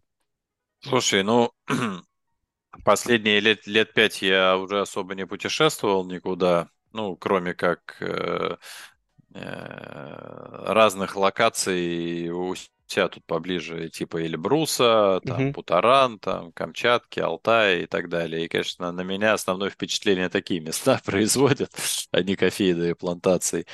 Но, тем не менее, да, действительно, я все время объездил кучу кофе-производящих стран, то есть из Центральной Америки это и Никарагуа, и Коста-Рика. В Коста-Рике жил там порядка месяца. А, у нашего поставщика такой он продвинутый фермер с макбуком, с хорошим английским, с хорошим образованием, которое он в Штатах получал, то есть вообще ни разу не колхозник. И, собственно говоря, э, мы с ним готовили тогда материал вообще, как кофе растет в стране происхождения. Ты там упоминал э, книжку Винченцо Сандали, да, и Фулио Экарди, фотограф mm-hmm. кофе торжества многообразия. И я ее прекрасно помню, потому что действительно я ее переводил. И мне там как раз не хватало вот этих деталей, грубо говоря. То есть, а, а что это? А зачем вы подрезаете там эти кофейные кусты? А на какой год они начинают плодоносить? Да, там, а какие еще есть нюансы? А что это? А что то? И очень много чего он мне тогда рассказал. И, собственно говоря, мы это все сформулировали. Вот у нас на сайте Натора Факта есть учебник о кофе, там энциклопедия, как-то, а энциклопедия, потом учебник о кофе. И там с видео, которые мы там снимали прям с э, этой фермы, фермы в Коста-Рике и с видеообработки, как все это работает, все это хозяйство делали. То есть это был большой труд, и с точки зрения ну, продуктивности, наверное, это был абсолютный топ. Вот. Потом, а, естественно, несколько раз я был в Бразилии, в Колумбии, до Перу так и не доехал в свое время. А, в Африке это были Эфиопия, Танзания, Уганда, может быть, что-то еще. И был еще Йемен. Мгм. Вот самая запоминающаяся поездка, это, конечно, наверное, не очень связано с кофе, была поездка в Йемен. Я туда прилетел где-то в тринадцатом году, в начале, зима у нас тут была. У них шла очередная гражданская война или просто какие-то внутренние конфликты, которые, я так понимаю, там не сильно э, прекращались. Люди по улице, я когда ехал, видел, я вот на этой щеке покажу, ходили люди вот с такой штукой. Мгм. А, Мгм. В этом месте Илья показывает нечто, что выпирает у него из щеки. а с такой шишкой. Я говорю, что они больны, что с ними? Он говорит, не, у них все нормально, они просто кат жуют. Я говорю, какой кат? Кат, он же гад, он же чат, по-моему, то, что тут называют. Какое-то еще я слово слышал. В общем, это растение, которое они берут, они жуют. Вот эту, вот эти листья сж- сжеванные носят вот так за щекой. Мгм. Значит, от чего эта шишка возникает. И, значит, э, со слов э, моего этого хоста, это вот дает им силы, энергию, ну, грубо говоря, как такой, не знаю, стимулятор. Ну, как Мгм. наркоти... абсолютно наркотический, естественно, э, это ра- растение запрещенное, по-моему, даже там, ну, всем по барабану это, все его жуют. Вот. Я попробовал, пожевал, наверное, дозу не добрал, потому что я вообще не понял там, о чем там сыр-бор. Ну, я так в порядке культурного, так сказать, обогащения это делал, и мне просто надоело его жевать, я его выплюнул, говорю, понятно, в общем, ладно, не, не моя история. Может, там есть... Они там некоторые сутки, двое суток, и вот они без сна, у них, естественно, а потом с кукушкой сложности начинаются, потому что когда человек себя сна лишает, в общем-то, у него дни его сочтены, скажем так, здоровой психики. Вот, Мгм. и значит, э, плюс каждая поездка, она сопровождалась взятием с собой автомата Калашникова в машину, то есть без этого мы никуда не выезжали. Вся Сана была столица Йемена в металлодетекторах, постоянно нас где-то останавливали, всю машину чуть-чуть проверяли, перед отелем обязательно вообще. И, а я хотел, почему я туда поехал, я хотел, потому что информации очень было мало в э, англоязычном интернете, а как кофе в Йемене растет.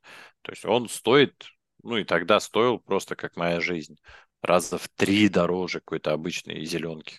За что я никогда не понимал, потому что очень часто, ну, сталкивался с какими-то дефектами во вкусе, такими связанными с сушкой неправильной и так далее, и так далее. Почему, от чего так? Вот, когда я приехал в Йемен, я, в принципе, все узнал. Во-первых, оказалось, что Йемен– это родина арабики. Это первое, что я там узнал. Вот. Во-вторых, оказалось, что их кофе лучший в мире. То есть эти просто вещи, как я не знаю, земля круглая и день сменяет ночь, вот примерно с такой же безапелляционностью заявил мне мой визави, вот, э, поглаживая свой кинжал на поясе. И я сказал, да, отлично, окей, ну, что дальше? Я, в общем-то, у него... Они действительно сушат его на крышах домов. То есть эти фермеры, они собирают эти ягоды, им надо сушить. У них такие вот э, дома стоят, как бы, как э, параллелепипеды, да, такие, то есть вверх. И у них Мгм. плоские крыши. Они вот там выкладывают, он там сушится. Действительно, что-то там подгнивает, что-то пересушивается. Вот проблемы эти идут отсюда. То есть это как патио обычное, да, то есть не африканские кровати, только еще и э, более толстым слоем ягоды туда навалены. Вот, я их пытался убедить перейти на вот эти африканские кровати, показывал фотографии, но, ну, в общем, потом, помню, ехали мы с ними из точки А в точку Б, там, едем по какому-то шоссе, он говорит, типа, поесть хочешь? Я говорю, хочу. Окей, он что-то там своему сказал, значит, э, остановились, я думаю, где мы тут будем есть? Везде поле. Вышли, клееночку постелили, пакеты из багажника достали, там какие-то консервы, лепешки, что-то такое, что такое. Поели, убрали то, что не доели, весь мусор, банки, это вот так с этой прям покрывало, так на землю стряхнули, покрывало смотали, поехали дальше. Вот, Да. ну и ну, естественно, когда ты в, до- в доме, дома очень такие интересные, ты заходишь, вот, например, комната, да, я так понимаю, гостевая, э, у кого-то есть эти, как мини-лавочки такие, у кого-то их нет, а в принципе только ковры. Ну, вообще ничего нет, кроме ковров. Нету мебели, нету каких-то предметов интерьера, просто голая комната с коврами. И вот ты садишься на этот ковер и ля-ля-ля-ля-ля тополя. Пойдем есть, переходишь в следующую комнату, типа на кухню. такая же, просто ковер на полу, больше ничего нет. Мгм. Значит, и, ну, вот условный стол, это как такая вот, ну, как скатерть на полу расстеленная. Значит, садишься там с ними, сидишь, стук в дверь. Ну, женщинам же нельзя вообще к мужчинам там заходить. Мгм. Они стучат, кто там самый маленький подбегает к двери, открывает, уже блюдо стоит, берет его, подносит, ставит на скатерть. Садишься, начинаешь есть. Ну, Конечно, там вилки, ложки это вообще не нужно. Ну, я вполне себя комфортно чувствую, поглощая там баранину с рисом руками и даже получаю в этом какое-то удовольствие. Поэтому мне было в этом плане нормально. Вот. И потом пунктуальность. Но это как в Коста-Рике было. В Коста-Рике есть такое понятие пуравида. Ну, переводится дословно с испанского как чистая жизнь, но это такой вот, когда такие есть фразеологизмы, их нельзя переводить дословно. Что это означает? Ну, вот все. То есть ты опоздал, пуравида, ты извиняешься, пуравида, Ну, это ты как палака, накосячил, наверное, да? В, в, в Черногории они все время говорят ну, палака, типа, типа ну на расслабься. все. Ну вот Да, что-то да. такое, да-да-да, на все случаи жизни. Что-то хорошо, это пуравида, что-то плохо, это тоже пура... В общем, все. И у них там Значит, э, это сейчас если про Центральную Америку, вот про Коста-Рику, ты с человеком договорился встретиться, например, в 12, ну и как дурак пришел к 12. Он приходит там в 12.40 или в час. Если ты начинаешь ему предъявлять за это, он на тебя смотрит с вот прям нескрываемым изумлением. То есть он прям действительно удивлен, ну, то есть он как будто хочет тебя спросить, у тебя все нормально, ну, ты себя нормально чувствуешь, ты, может, заболел, то есть почему ты, как бы, что у тебя случилось, что ты так опечален тем, что ты там час просидел. Вот, в Йемене такая же была история с моим этим хостом, значит, э, договорились там в 10 утра в отеле, ну, я тоже как дурак в 10 спустился, 11, нет, 12, нет, 12.30 приезжает, и там, слушай, я там что-то это, то ну, ладно, хорошо, понятно, поехали. Вот, там потом я там уже думаю, «М, больше ты меня не проведешь, думаю, спущусь в 12, спускаюсь, его нет, приходит к часу. Ну, то есть как-то вот так вот этот момент работает абсолютно вот э, по-своему. И достаточно смешно я улетал оттуда тоже. А, Значит, уже был какой-то вечер, у меня был ночной вылет, там, скажем, в 2 часа ночи. Мгм. И договорились мы, что он к 11 приедет в отель. Он приехал четко в 11. Вот. Я уже сижу, думаю, блин, надо домой ехать, нафиг я сюда приперся. А тоже там какие-то новости, что-то кого-то застрелили, что-то где-то взорвали там. Ну, вот эта вся история, знаешь, такая. Вот, думаю, нафиг мне это все нужно. Я, я еще не рассказал, я хотел объехать эти регионы, хоть разобраться, вот это Матари, да, где он выращивается, Санани, где он выращивается, потому что Санани это, ну, как бы кофе из Санны, Санна это, это город, окей, да, там, а Матари выращивается в округе Бани-Матар. Окей, а где этот округ? Я вот разобраться не мог, кто Харази, Исмаиль, а эти, где что. Они мне по почте, конечно, мы тебя везде, все, все, все, все. Ну, потом я приезжаю, ну, у нас такая ситуация, вот мы на 50 километров от Сана отъедем, и все, и больше никуда. Я говорю, ну, раз такая ситуация, конечно, я же тоже не сумасшедший, не, не, не поедем. Там на юге у нас как раз самое там сейчас действие, это, это. Я говорю, ну, хорошо. Вот, и уже улетать, сидим мы с ним у меня, в этом, в отеле, да, у меня. Я говорю, слушай, а давай, может, в аэропорт уже ехать, там уже там 12, вылет в 2, за 40 минут заканчивается регистрация. Ну, то есть уже, наверное, можно двигаться. Да нет, говорит, что ты, давай посидим. Я говорю, ну а как? Он говорит, да это я не знаю, может у вас там за 40 минут, у меня можно за 10 минут приехать, улетишь вообще без проблем. Я думаю, ну, слушай, у них семья такая не бедная, там это и это. Я думаю, ну, может, у них тут, ну, как-то по-другому это работает, да, там пришел через черный вход, сказал свой человек, сел, поехал. Ну, приезжаем мы в итоге там в аэропорт, скажем, в пол второго, то есть уже 10 минут спустя, как регистрация закончилась, я подхожу со своим этим билетом на стойку, мне говорят, регистрация закончилась. Я говорю, в смысле закончилось? Ну, в прямом. Я говорю, ну, мне надо улететь. Он говорит, ну, отлично, можешь как-то полететь, но не этим самолетом. Вот. Разговаривает по-английски из там четырех стоек один сотрудник. Я к нему говорю, слушай, дружище, очень надо улететь, что делать? Он говорит, ну, вот там за углом, там, выходишь из аэропорта направо, потом налево, там это самое, э, ну, как место продажи билетов, да? Мгм. Вот. Беги туда, сейчас вот следующий рейс летит в Каир. Значит, 20 минут до окончания регистрации. Я этому своему Ахмед говорю, «По- побежали, блин, бежим. Бежим туда, забегаем, а там, грубо говоря, как такая, ну, комнатка, комнатенка небольшая, как условно, как палатка с шаурмой, ну, чуть побольше. И напротив за стойкой сидит местный сотрудник. Я говорю, есть билет до Каира? Вот сейчас 20 минут. Есть. Я говорю, давай. Он говорит, типа там 200 долларов или 300 долларов. Я говорю, это самое, карту ему даю. Он на нее так смотрит. Нет, говорит, кэш, кэш. Я говорю, ну, достаю доллары, говорю, на. Не-не-не-не, в этих, ну, в наших, Угу. там, я не помню, в реалах. Я Ахмеду говорю, у тебя есть реал? Нет у меня реалов.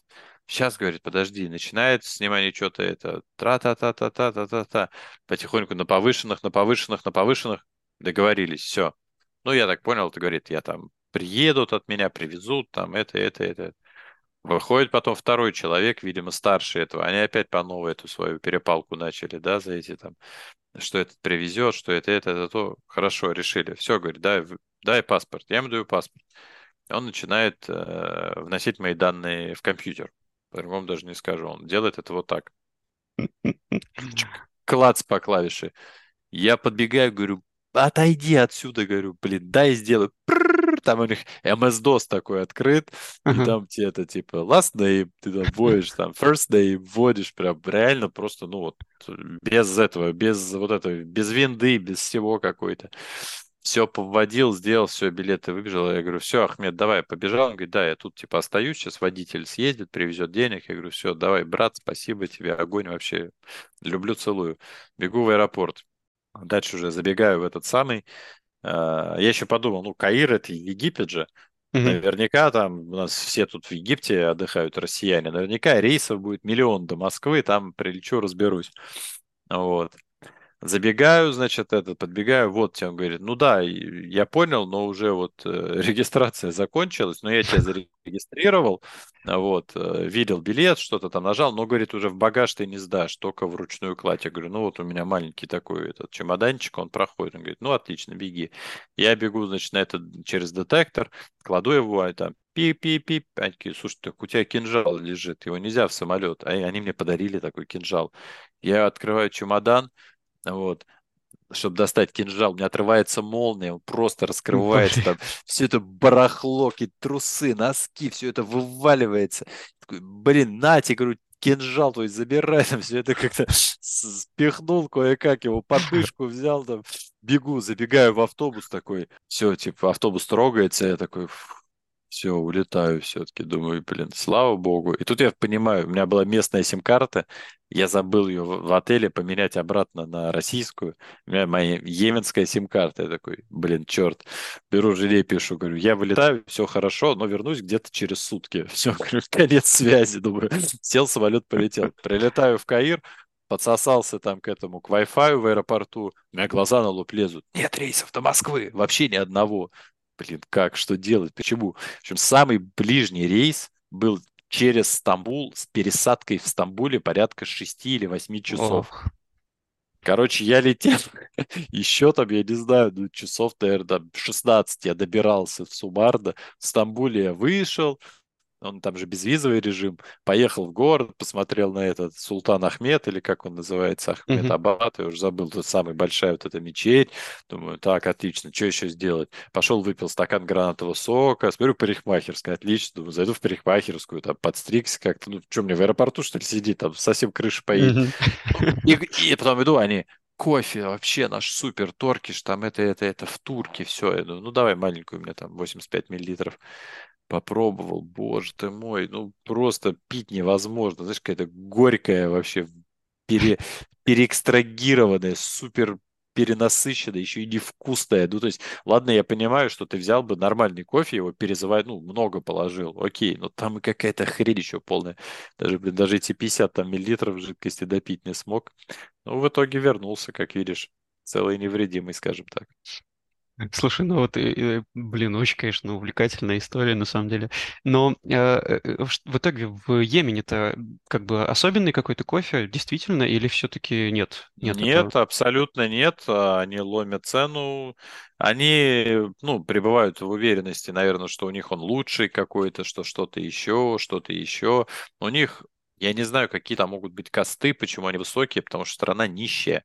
Да, действительно, я понимаю, что вот этот кат, он серьезную конкуренцию составляет кофе, потому что выгоднее выращивать кат. Он созревает несколько раз в году, и ты сразу получаешь за него кэш. А за кофе там пока это, пока то, пока его это, пока пятое, пока десятое. Не знаю, в общем, никогда в нем не было чего-то, ну, я не знаю, любая спешлти Эфиопия, которая всегда была дешевле, чем Йемен, ну, такая базовая, она Мгм. всегда его забивала абсолютно без каких-либо вопросов. То есть, очевидно, это больше просто вот историческая какая-то вещь, да, связанная с старыми временами, что вот и вот люди, вот и это Мокка, да, Мокка это Мгм. же Моха, Моха, порт в Йемене, то есть название это отсюда пошло.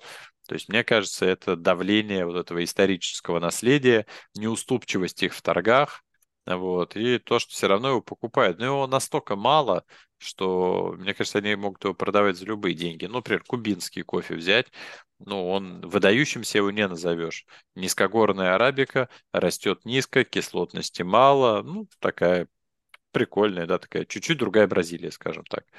Ну, вот. Но он стоит э, в полтора раза дороже Бразилии. То есть, если бы он был бы в цену Бразилии, я первый кричал, огонь, дайте еще. Но когда в полтора раза дороже, вопрос. Ну, или была еще, помнишь, такая Ямайка Blue Mountain, например. Да, да, Та да. вообще, та в 15 раз дороже Бразилии. А за что?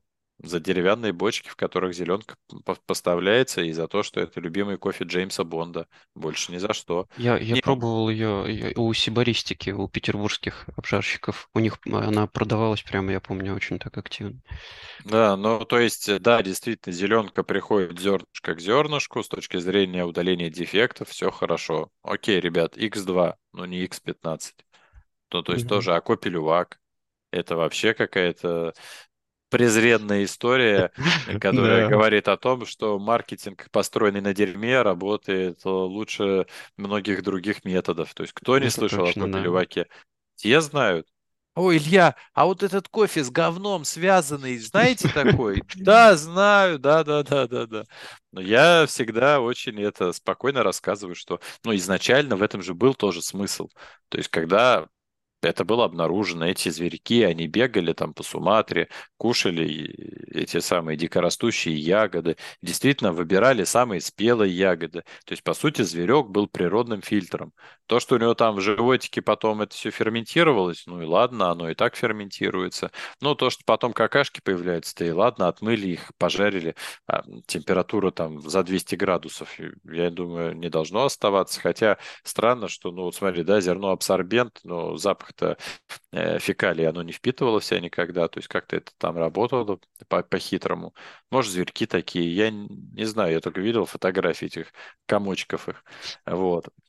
А потом из этого же сделали фуагра, то есть Ну их да, посадили в да. клетки, им стали давать, они жрут уже, что им дают. Ну и какой в этом смысл? И ценник тоже X15, а то X20. За что? В чашке, ну, кофе как кофе. Возьми любую яркую Кению, вообще даже близко не будет валяться этот кофе-лювак. Не нравится тебе кислотный кофе, да Бразилию возьми и кайфуй. Ну, то есть, это вещи, которые абсолютно их цена, она не соответствует их содержанию. Слушай, да, и еще, кстати, вот забыл спросить, это мне просто тоже интересно. Вот все знают про арабику и робусту тоже, но есть же еще либерика, да, как отдельный какой-то э, вид. Какие у нее особенности? Слушай, ну особенности такие, что ее большинство лю- людей никогда не увидят. Ну Вот, то есть я ее пробовал, может быть, раз пять за свою жизнь. Я имею в виду пять, как бы, а, там несколько раз. У нас целый лот был либерики, да, то есть мы продавали несколько месяцев, я считаю за один раз, грубо говоря. Не то, что сколько раз я чашку пил, да. Э, Крайне редка, нигде ее не найдешь. Так же, как и этот Евгеноидис, он же Евгениоидис, тоже его нигде не найдешь днем с огнем. Вот, так же, как какие-то другие виды. Она сильно такая, если, ну смотри, если делать сухую обработку, а тем более анаэробную, а анаэробная это вот как сухая, только еще алкогольнее, еще ферментирование, Мгм. прям э, сильно это все. Э, Вот я в Тае был на ферме, э, значит, э, там вот эти бочки, где ферментируется вот этот кофе без кислородной среде, да, открываешь, там эти ягоды лежат, они просто все плесенью покрыты. ну, ну грибком каким-то, я хрен за чем-то белым. То Мгм. есть, ну, она, анаэробка это вот это. Ну, то есть потом это у тебя и во вкусе вот это такой забродивший вот эта алкогольная нота. Если ее накладывать на либерику, ну, в принципе, скрывается ее там, да, свой характер. А свой характер у нее такой горькие травы, полынь, абсент, я не знаю, бальзам Битнера, вот, вот, вот это вот Мгм. палитра.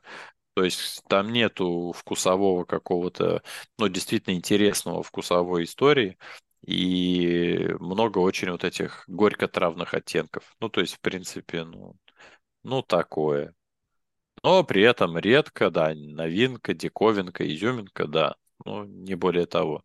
Но можно и на это, я говорю, наложить этот сухой привкус, который делает весь кофе одинаковым.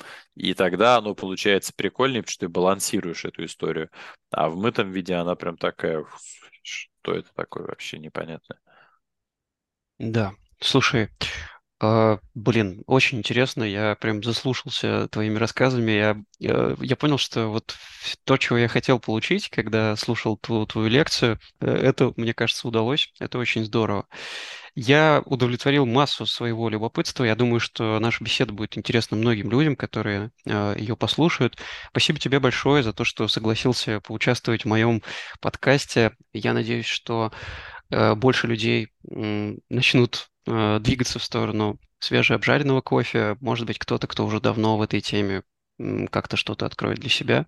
Спасибо тебе большое. Я был очень рад с тобой поговорить. Да, спасибо, что позвал, Кирилл. Да, как говорится, болтать, не мешки ворочать, так что все хорошо. Да, спасибо большое. Спасибо. Всех благ.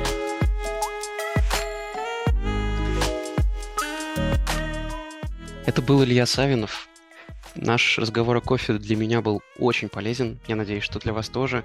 Пишите, пожалуйста, комментарии там, где вы послушаете этот подкаст. А, Поставьте оценку, какую вы считаете нужным. Если это будет пятерка, мне будет приятно.